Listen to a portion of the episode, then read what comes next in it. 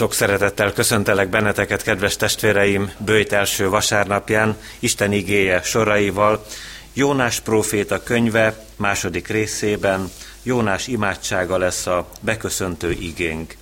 Nyissuk ki a Bibliánkat, a Jónás könyve az újfordítású Bibliában a 881. oldalon, a Károli Bibliában a 799. oldalon található meg. Egy kicsit nehezebb megkeresnünk a Jónás könyvét, mert a Ószövetség végén 12 kis próféta található, és körülbelül a közepén a ötödik lehet a Jónás könyve, tehát az újfordítású Bibliában a 881. oldal, a Károli Bibliában a 799. oldalon található. Jónás imádsága, Jónás könyve, második rész. Az úr azonban odarendelt egy nagy halat, és az lenyelte Jónást. Három nap és három éjjel volt Jónás a hal gyomrában. Jónás imádkozott Istenéhez az Úrhoz, a hal gyomrában ezt mondta. Nyomorúságomban az Úrhoz kiáltottam, és ő meghallgatott engem. A halál torkából kiáltottam segítségért, és te meghallottad hangomat. Mélységbe dobtál, a tenger közepébe, és áradat vett körül. Minden habod és hullámod átcsapott fölöttem. Azt gondoltam, hogy eltaszítottál engem magad elől, bár csak újra megláthatnám szent templomodat. Már-már életemet fenyegette a víz. Mélység és örvény vett körül, hínár fonódott a fejemre. Lesüllyedtem a hegyek alapjáig, örökre bezárult mögöttem a föld, de te kiemelted életemet a sírból, ó Uram Istenem! Amikor elcsüggett a lelkem, az Úrra gondoltam, és imádságom eljutott hozzád, szent templomodba. Akik hitvány bálványokhoz ragaszkodnak, azok elhagyják jótevőjüket, de én hálaéneket zengve áldozok neked, és amit megfogadtam, teljesítem. Az Úrtól jön a szabadulás. Az Úr pedig parancsot adott a halnak, és az kiköpte Jónást a szárazföldre. Kegyelem nékünk és békesség Istentől, ami atyánktól, és az Úr Jézus Krisztustól. Amen. Istenünk szent igéje szólít meg bennünket, kedves testvéreim, Máté evangéliuma 12. részének 38. és következő verseiből.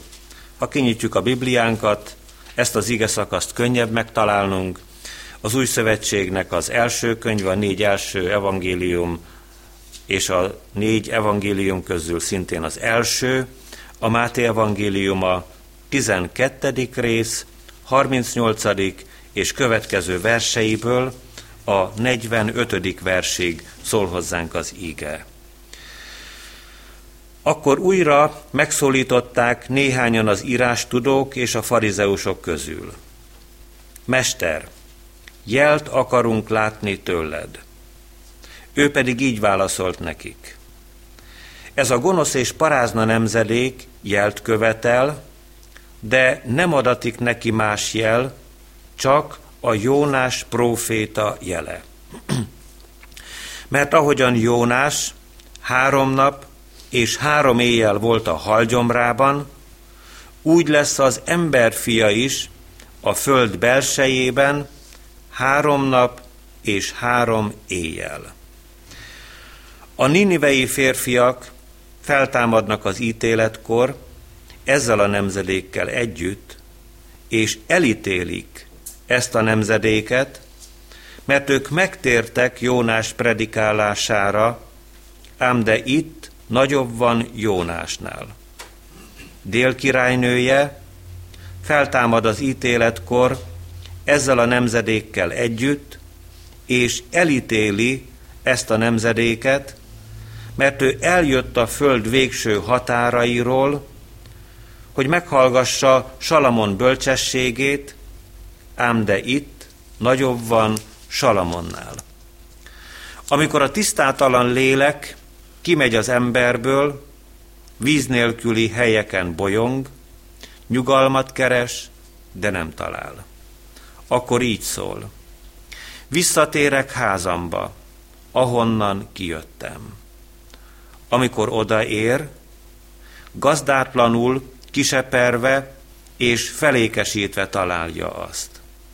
Akkor elmegy, vesz maga mellé másik hét magánál gonoszabb lelket, bemennek és ott laknak, és annak az embernek az utóbbi állapota rosszabb lesz az előbbinél. Ez történik majd ezzel a gonosz nemzedékkel is.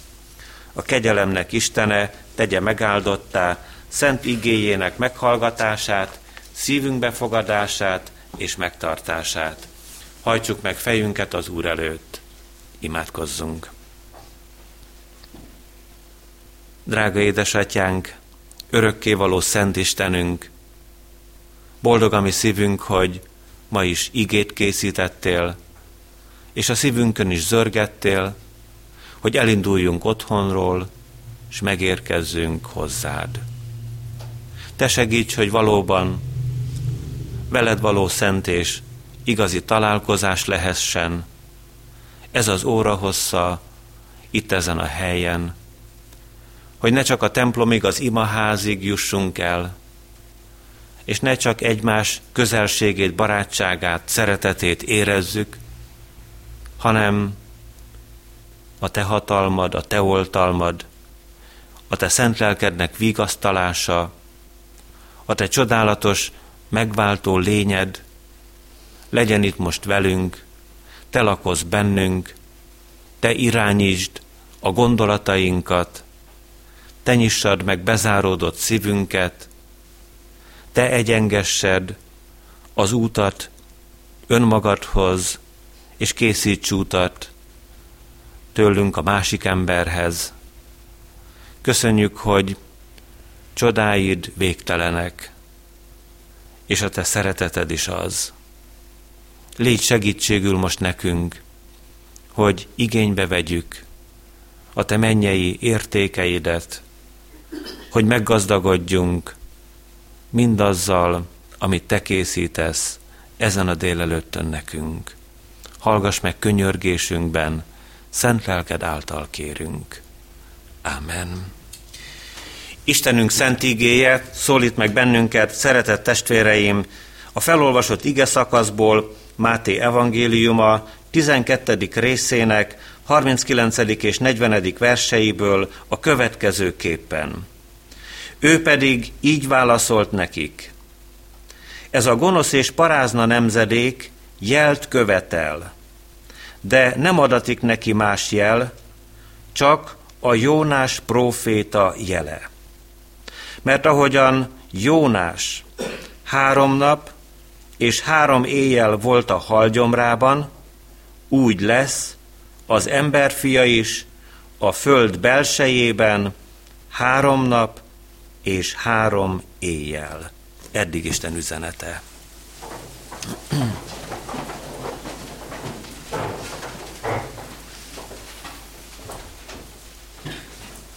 Szeretett gyülekezet, kedves testvéreim!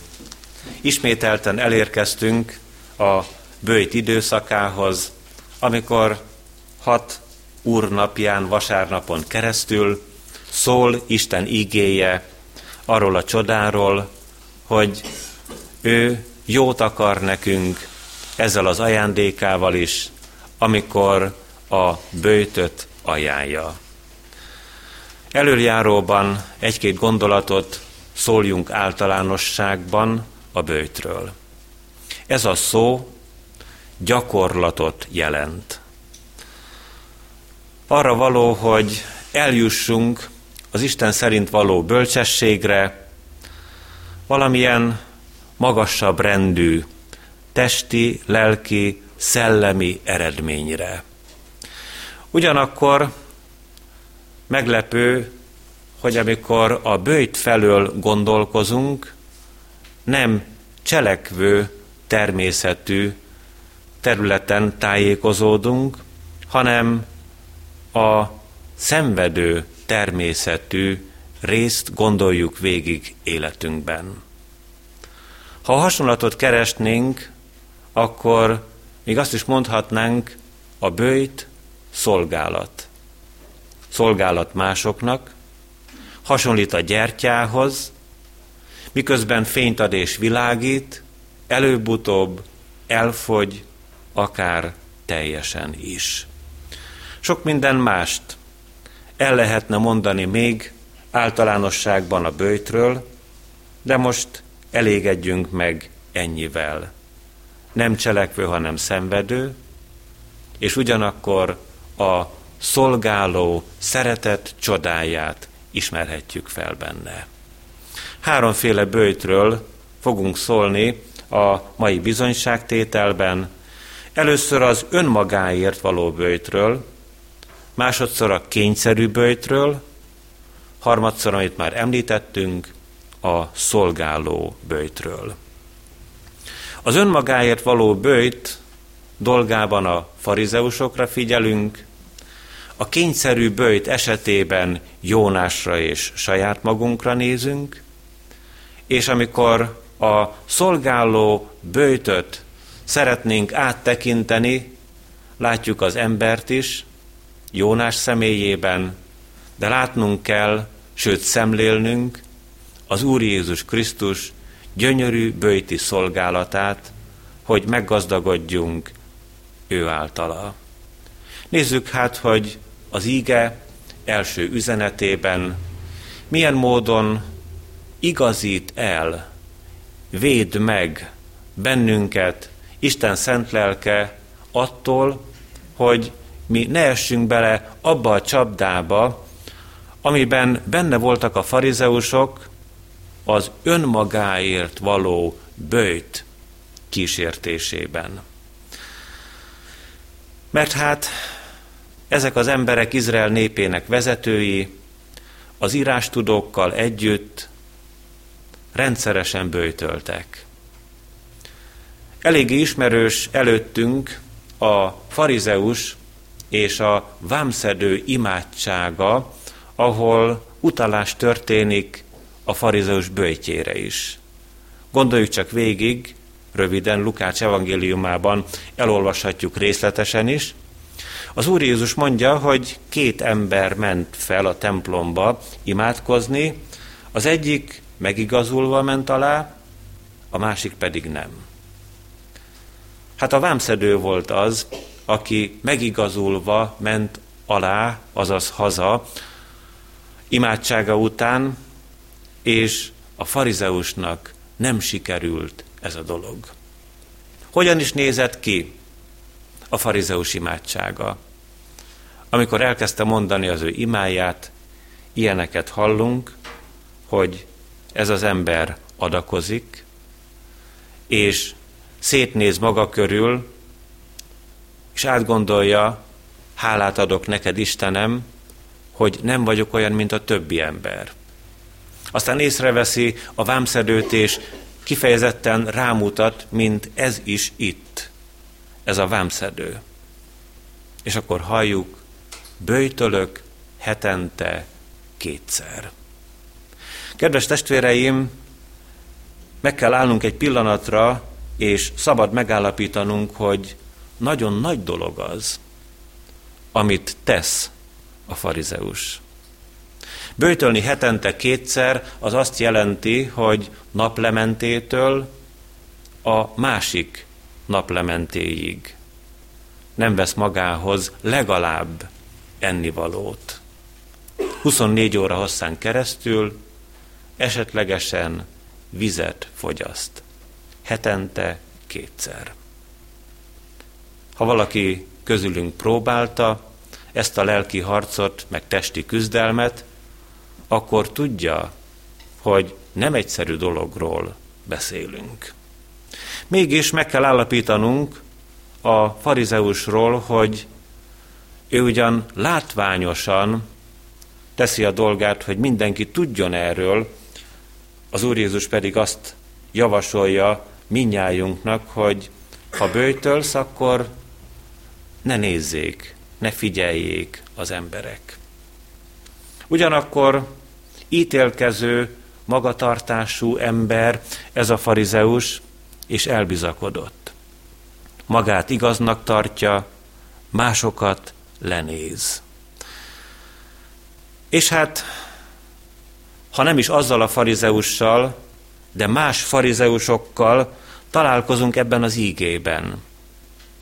És valami olyasmit látunk a magatartásukban, hogy ezek az emberek követelőzőek Jézus Krisztussal szemben is. Nézzük csak, hogy hogy van leírva itt az ígében. Akkor újra megszólították néhányan az írástudók és a farizeusok közül, Mester, jelt akarunk látni tőled. Nem is kérték Jézus Krisztust erre, hanem ők akarták. Talán azt is mondhatnánk, hogy parancsba adták Jézus Krisztusnak, hogy igazolja magát. Holott csak ebben a 12. fejezetben is többször találkozunk azzal, hogy csodát tesz Jézus Krisztus. No nem azért, mert bárki is erre felszólítaná, hanem mert jön egy-egy szerencsétlen, beteg, nyomorult ember, és az Úr szeretettel hajol le hozzá. Kedves testvéreim, igen-igen szigorú az Úr Jézus Krisztus válasza a farizeusoknak. Ritkán találkozunk azzal, amikor talán azt is mondhatnám, ami drága megváltónk indulatba jön. És azt mondja ezeknek az embereknek, hogy nincs jel, de van számotokra ítélet. Mégis azért, amikor a jel dolgában nem teljesíti Jézus Krisztus ezeknek az embereknek a kívánságát, valamit azért ad. Ez a gonosz és parázna nemzedék jelt követel, de nem adatik neki más jel. Más jel. Csak Jónás próféta jele. És akkor már is halljuk az ítéletet. Mert az ítélkező ember kell, hogy tudja, ő maga is ítélet alatt van. És amikor esetlegesen megpróbálkoznánk mi magunk is megélni az önmagunkért való bőtöt, esetlegesen megpróbálnánk a többi embernek bemutatni a magunk kiválóságait. Tudjunk róla, különösen is, ha ítélkező a magatartásunk, hogy mi már is azon mód, azonnal ítélet alá kerülünk. Azt mondja megváltó a farizeusoknak, hogy nézzétek, ti is feltámadtok majd a feltámadás napján, és fel fognak támadni ugyanabban az időben a Ninivében élő lakó férfiak, akik egykor hittek Jónás predikációjának, és megtértek. Ezek az emberek, a Ninive beli férfiak fognak titeket megítélni, mert a farizeusok nem Jézushoz gyülekeztek, hanem Jézus ellen. A farizeusok nem megtérni akartak, ők tökéletesen tisztának, hibátlannak és szinte-szinte büntelennek gondolták magukat olyanoknak, ahogyan az Úr Jézus fogalmaz, igazaknak, akiknek nincs szüksége a megtérésre. És mint egy megerősítésül mondja Isten fia a farizeusoknak, hogy nem csak a ninivebeli férfiak fognak megítélni benneteket, hanem még az a pogány királynő is, Sába királynője, akinek semmi köze nincs Isten választott népéhez, aki él a maga idegen istenségeinek a hatalma alatt, aki semmit nem tud a felségesről, az örökkévalóról, a mindenható Istenről, de amikor hallotta Salamonnak a bölcsességét, királyságának a kiválóságait, eljött. Eljött, hogy ő találkozzon Salamonnal, ezzel a kiváló királlyal. És akkor hozzáteszi az Úr Jézus Krisztus, nagyobb van itt Salamonnál. És előtte megmondja, nagyobb van itt Jónásnál. Azt is kifejezi ezzel, hogy nagyobb, súlyosabb, világosabb, határozottabb lesz. Abban az időben az ítélet. Ezért, szeretett testvéreim, vigyázzunk mi magunk is, amikor az önmagáért való bőjtbe fognánk, mi szerint bemutatnánk az embereknek azokat az emberi érdemeket, amelyeket éppen a bőjtel megszerezhetnénk magunknak. Milyen különleges és nagyon szigorú Jézus Krisztusnak a figyelmeztetése a farizeusokkal szemben. Beszél arról, hogy ám te farizeus kitakaríthatod az életedet tökéletesen, abszolút hibátlanul. De mégis legyél óvatos, hogy ebben a kitakarított lelki szobában ki van ott, ki a gazda. Ebben a 12. fejezetben találkozunk, kedves testvéreim, egy olyan nagyon szomorú eseménnyel, miszerint, amikor Jézus Krisztus meggyógyít valakit, azt mondják a farizeusok, hogy ez az ember Belzebúbnak, az ördögök fejedelmének a erejével gyógyítja az embereket. Nagyon nehéz érinteni ezt a kérdést, mert nem másról van itt szó, mint egy, és csak egy. Olyan bűnről, amire nincs bocsánat, semmit ezen a földön, sem pedig a mennyben. Ez a Szentlélek ellen való bűn. Amikor valaki Jézus Krisztust egyformának akarja tudni a sátáni erővel. Ebben az esetben nincs bocsánat, azt mondja az íge. De annyira világosan mutatja be számunkra, és annyira felszabadít bennünket, még a bűneinket illetően is, Isten szent igéje, mert hallunk arról, hogy még ha valaki az Isten fia ellen szól, annak is megbocsáttatik. De aki a Szentlélek ellen szól, annak nem bocsáttatik meg se itt ezen a földön, se pedig a mennyben. És miről is van szó, szeretett testvéreim? Hogy a farizeus úgy gondolja, önmaga erejéből képes lesz megtisztulni. Csak hogy abban a kitisztított házban lesz-e gazda? És mondom ti nektek, lesz. Csak nem Jézus. Amikor a tisztátalan lélek kimegy az emberből, víz, né- víz nélküli helyeken bolyong, nyugalmat keres, de nem talál. Akkor így szól, visszatérek házamba, ahonnan kijöttem. Amikor odaér, gazdátlanul, kiseperve és felékesítve találja azt. Akkor elmegy, vesz maga mellé másik hét magánál is gonoszabb lelket. Bemennek, és ott laknak, és annak az embernek az utóbbi állapota rosszabb lesz az előbbinél. Nincs gazdátlan élet. Lehet, hogy a pillanat tört részéig eljutunk odáig, hogy megfeszítve testi és lelki erőinket, kiseperve és felékesítve találtatik a mi lelkünk. De gazda nélkül nem sokáig van.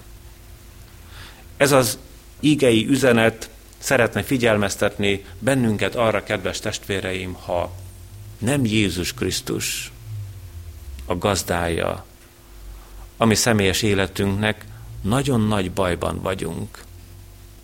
Jön a másik gazda. Éppen akkor, amikor mi azt gondoljuk magunkról, hogy minden rendben van, hogy most mi felékesítettük és kitakarítottuk a lelkünket, akkor jön hétszeres erővel, és megszállja a mi életünket, és lehet, hogy nehezebb állapotba kerülünk, mint amilyenben voltunk. Ennyit az önmagáért való bőjtről, és most szóljunk a kényszerű bőjtről, az ige második gondolatáról. Ahogyan említettük, Jónás bőjtje ez, és a miénk. Jónás nem akart bőjtölni, eszébe sem jutott. Dióhéjban a történet ott lehet előttünk, az úr megbízza, menj Ninivébe, ehelyett ő megy Tarzizba, felszáll a Tarzizba vivő hajóra, kitör a vihar, Jónást a tengerbe dobják, és bekerül a halnak a gyomrába. Hát itt kezdődik a bőjt.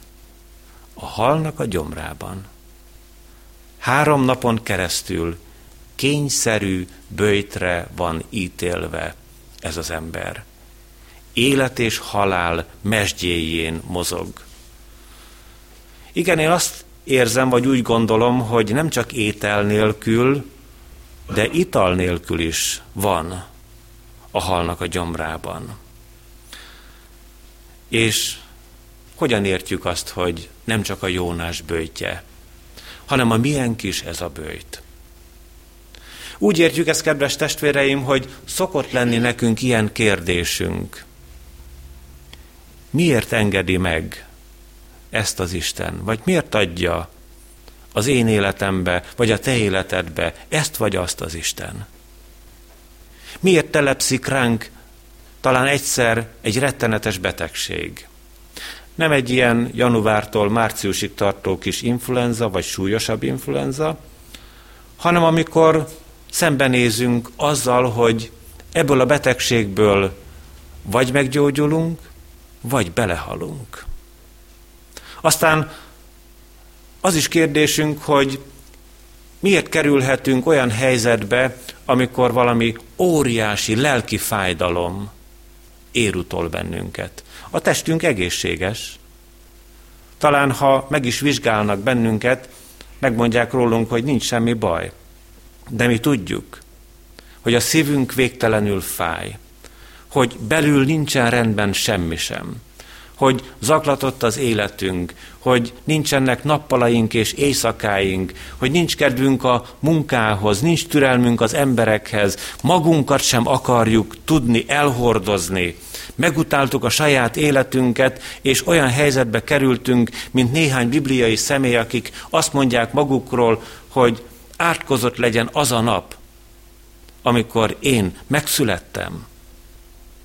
Miért adja a lelki fájdalmat ilyen súlyosan az Isten. És miért lehet esetlegesen egyik vagy másik testvérünk életében rendkívüli gyász? Akár olyan is, amikor nem a gyermek temeti az édesapját, édesanyját, hanem az édesapja meg az édesanyja temeti a gyermeket. Vagy fiatal testvér temeti a fiatal testvérét? Miért lehet olyan gyász, amelyik vissza-vissza tér, ami esetleg visszacseng 5, 10, 15, 20 év múlva is valósan, nem azért, mert esetlegesen mi jól emlékezünk az időpontra, hanem mert ott van a szívünkben a végtelen fájdalom. És összefoglalóan mondhatnánk, hogy miért történik meg velünk, hogy megoldhatatlannak látszó gondok szakadnak rejánk, és azt mondjuk, ebből se előre, se hátra, ebbe csak bele lehet pusztulni. Mint Jónás. a halgyomrában? Hát szeretett testvéreim, van erre a kérdésre válasz. Legfőképpen az, hogy Jónással úgy mehetünk végig, ott a jáfói kikötő, valahol megváltotta a Tarzisba való hajójegyet, hogy ez az ember hallotta az Isten beszédét, az Isten utasítását, menj Ninivébe, és mondd el, még 40 nap és elpusztul Ninive, de nem válaszolt semmit Istennek. Nem beszélgetett Istennel. Nem beszélte meg ezt a dolgot az ő gazdájával, mennyei atyával. Hát, mi kedves testvéreim, jobb helyzetben vagyunk, mint Jónás. Mert mi azért úgy imádkozgatunk. Milyen nagy baj, mennyire nagy baj, hogy mi úgy imádkozgatunk. Mert még azt is gondoljuk magunkról, hogy eleget tettünk az Istennek. De amikor Jónás imádkozik a halnak a gyomrában, akkor, akkor sikolt, akkor kiált, akkor a szíve legmélyéből fakadt fel a könyörgés az életért, a szabadulásért, az oltalomért. Akkor sírva, könnyeket hullatva mondja el a szavait Isten előtt. Mennyire ismerős, vagy nagyon is ismeretlen? Ez a fajta imádság amikor mi már nem imádkozgatunk, hanem a szívünkből, annak a legmélyéről törnek elő a szavak.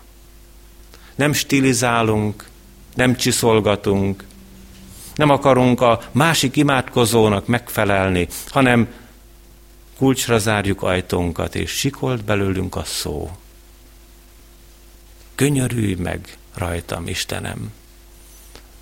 ne vedd el az életemet.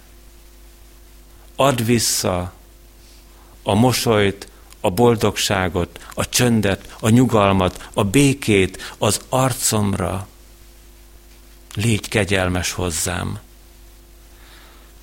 Ehelyett, szeretett testvéreim, esetlegesen az a fajta Jónás munkál bennünk, aki engedetlen, ott a Jáfói kikötőben, aki közömbös, és azt mondja, engem Ninive nem érdekel, legfeljebb annyiban, hogy nélkülem, az én predikációm, hirdetésem nélkül pusztuljon. Hát ellenség. Hát akik ott laknak, mind utálatosak, alávalóak, és kényelmes. Kényelmes ott a hajónak az alján, ahol már kezd tombolni a vihar. Lehet, hogy ezen kapjuk magunkat, éppen ebben a percben, engedetlen, közömbös és kényelmes, imádkozgató gyermekei vagyunk Istennek, és azt mondjuk, még többet is tettünk, mint Jónás. És aztán csodálkozunk, hogy egyik pillanatról a másikra a hal gyomrában eszmélkedünk, és kezdünk megtanulni, imádkozni. Mert ugyan mi könnyen lemondunk a szolgálatról is, Istenről is, a vele való kapcsolatról, de az Úr nem mond le rólunk. Ő igénybe akar venni minket. Ő értelmessé akarja tenni az életünket. Meg akar áldani. És hogyha másképpen az üdvösségünkért nem bír velünk, akkor ilyen halgyomra helyzetet is teremthet. Végezetül utoljára a szolgáló bőjtről mondjunk el néhány gondolatot. Van ennek egy emberi oldala, elég szomorú, Jónás bemutatja számunkra, és megnézzük majd azt az oldalt is, ami Istentől van, ahol az Úr Jézus Krisztus szolgál értünk. Hát az emberi oldal az, kedves testvéreim, hogy Jónás kiszabadult a halnak a gyomrából, és most már szolgál. Már ott a hal gyomrában megfogadja, hogy ha ő, ő innen kiszabadul, engedelmes lesz. El is ment Ninivébe, el is mondta, még 40 nap és elpusztul Ninive. De a Ninive beliek irányában a szíve semmit nem változott. Ninive 120 ezer lakosára úgy néz, mint ellenségre, pusztulni való utálatos emberekre. És várja is, hogy cselekedjen az Isten. Három napig predikál, három napi járóföld az, amíg elmegy, és a maradék 36 napot, vagy 37 napot a városon kívül tölti, várja, hogy majd Isten talán mint egykor Sodomát, meg Gomorát kénkövesesővel elpusztítja ezt a várost. Milyen furcsa és szomorú emberi magatartás. Még hogyha Isten ránk is kényszeríti a szolgálatot, többi emberben nem testvért látunk, hanem megvetendő, alávaló személyeket, ellenséget akiket ha pusztít az Isten, jól teszi. Akiket ha megítél az Isten, akkor azt nagyon jól teszi. Jónás ige hirdetésében is, meg a várakozásában is. Az ítélet hirdetésen van a hangsúly. Egyetlen emberre se néz úgy Ninivében, hogy megtérhetne, megfordulhatna, hogy ez milyen jó volna, és ezzel szemben, szeretett testvéreim, a szolgálóbőjtnek mégiscsak más a tartalma. Ninivében is úgy történt, hogy Isten ugyan elküldte az ő szolgáját, de nehéz helyzetet teremtett Ninive lakosai körében, mégis az ő megtérésükre várt. Igen, velünk is előfordulhat, hogy amikor jónásokat küld hozzánk az Isten, akik megdarabolják az életünket, fejünkhöz vágják az Isten igéjét is, az Isten beszédét is, amikor esetleg úgy tűnik, hogy nem kedveskednek a bizonyságtétellel nekünk, mert van egyfajta olyan igehirdetési magatartás is, amikor az igehirdető kikutatja, mit szeretnének hallani a hallgatók, és azt mondja nekik, duruzsol a fülükbe, kedvesen. Hát Jónás nem duruzsolt. És hogyha hozzánk küld Jónásokat az Isten, és nekünk, már nem Jónásnak, hanem nekünk teremt ilyen halgyomra helyzetet, akkor a megtérésünket várja. Tisztázzuk csak? Jónás az ítéletünket várja, Isten a megtérésünket várja. Ezért küldte el a drága szolgáló Jézus Krisztust. Ezért adta nekünk Isten az ő szent fiát, hogy megtérésre bírjon. Hogy megforduljon az életünk. Ő nem csak azon a 40 napon át bőjtölt, hanem szolgai formát vett fel. Az egész földi útja keskeny út volt. Szolgáló bőjt volt. Jézus Krisztusnak e földön eltöltött minden perce. A betlehemi jászol bölcsőtől egészen a mennybe meneteléig Áldassék ezért a mindenható, hogy elengedte. Nem is tudjuk mihez vagy kihez hasonlítani. Talán azt is mondhatnánk, hogy próbálkozunk erőtelenül Jézus Krisztus gyönyörű szolgálatát hasonlítani a napfényéhez, hiszen nem válogat a napfénye. A gyilkosra éppen úgy süt, mint az imádkozóra. A börtönre éppen úgy süt, mint a királyi palotára. De a hasonlat mégis szegény, mert az igében azt találjuk, hogy a mennyei városnak napra sincs szüksége, mert a napnál meghaladóbb tisztább fény ragyogja be a menny dicsőségét. Jézus Krisztus fénye. Ő a világ világossága. Ő az, aki szolgált értünk, meghalt értünk, hirdeti az üdvösséget.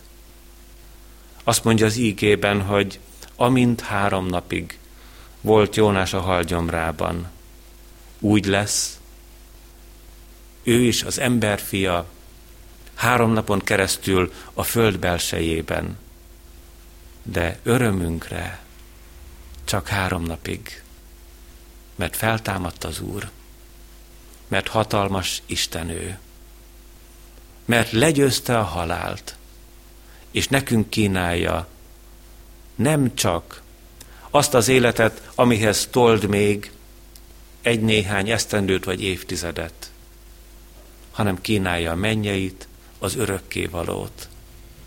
Nekünk kínálja, szeretett testvéreim. Zárjuk be ezzel a gondolattal, igei gondolattal a mai ige hirdetést. Hiszed-é ezt? Amen. Drága édesatyánk, örökkévaló Szent Istenünk, háladással borulunk le előtted, hogy te onnan a menny dicsőségéből elengedted a te egyszülött fiadat, ami Urunk Jézus Krisztust. Az öröm, a csend, a béka, a nyugalom mennyei világából ide erre a földre, alacsony helyekre, ahol gyűlölettől, ellenségeskedéstől, szidalmaktól, bántásoktól hangos ez a világ. Áldott légy, drága megváltónk, hogy amíg itt voltál, mi közöttünk hordoztad a világ bűnét.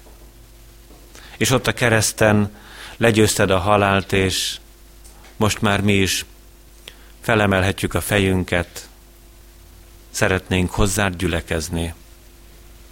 Szeretnénk a szívünket és az egész életünket átadni te neked. Megvalljuk előtted, nagy küzdelem ez számunkra, és igen nehéz. Mert mi szívesen hivatkozunk önmagunk emberi erényeire, de te pontosan látod a mi helyzetünket, állapotunkat, siralmas voltunkat, mélységeinket, lelki küzdelmeinket, te látod a testi betegségeinket is. Látsz bennünket abban a helyzetben, amikor még magunk készítünk megoldásokat, veled szemben engedetlenül, az emberek iránt közömbösen, a magunk kényelmét keresve, de tudjuk, hogy ott sem feledkezel el mi rólunk. Amikor a halgyomrában küzdünk a mi életünkért.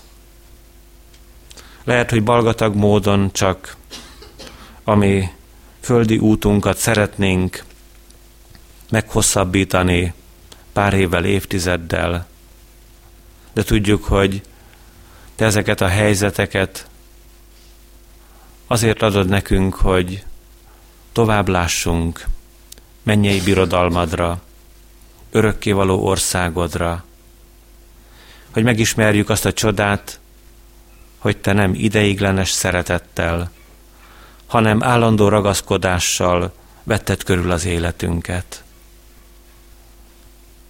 Ezért most, drága édesatyánk, hadd hozzunk eléd egy nagybeteg kislejányt, te vigyázzad az ő életét, fiatalságában, műtétje előtt. Add, hogy ha csütörtökön lesz az a nap, amikor elvégzik az ő súlyos műtétjét, a te szabadításod csodájában, hadd gyönyörködhessen az ő lelke, és szerettei, édesapja, édesanyja, testvérei, mindannyian velünk együtt, hadd adjanak hálát neked. A te kezedbe tesszük le az ő életét, oltalmazd, védelmezd, a miénkkel együtt. És köszönjük, hogy bizalommal vihetjük a te színed elé lelki amikor nem a testünk beteg, és nem testileg hordozunk fájdalmakat, de belül ott a szívünk legmélyén érezzük azt, hogy milyen nagyon-nagyon rád vagyunk utalva. Gyászterhekben, lelki szomorúságban légy velünk, és légy a mi kedves testvérünkkel, szeretteivel, családjával. Őrizd meg az ő hitét, és gazdagítsad azt. Áldott légy, hogy te gyógyító szeretettel tudsz lehajolni a megsebzettekhez és bekötözött sebeiket. Köszönjük, hogy eljöhettünk a mai napon, áldassék ezért a te háromszor szent neved. Amen. Együtt mondjuk el Jézus Krisztus imádságát. Mi, atyánk, ki vagy a mennyekben, szenteltessék meg a te neved. Jöjjön el a te országod, legyen meg a te akaratod, mint a mennyben, úgy a földön is. Ami mindennapi kenyerünket add meg nékünk ma, és bocsásd meg a mi védkeinket, miképpen mi is megbocsátunk az ellenünk védkezőknek. És ne vigy minket kísértésbe, de szabadíts meg minket a gonosztól, mert tied az ország, a hatalom és a dicsőség mind örökké. Amen. Áldjon meg téged az Úr, és őrizzen meg téged. Ragyogtassa rád orcáját az Úr, és könyörüljön rajtad. Fordítsa feléd orcáját az Úr, és adjon neked békességet. Amen.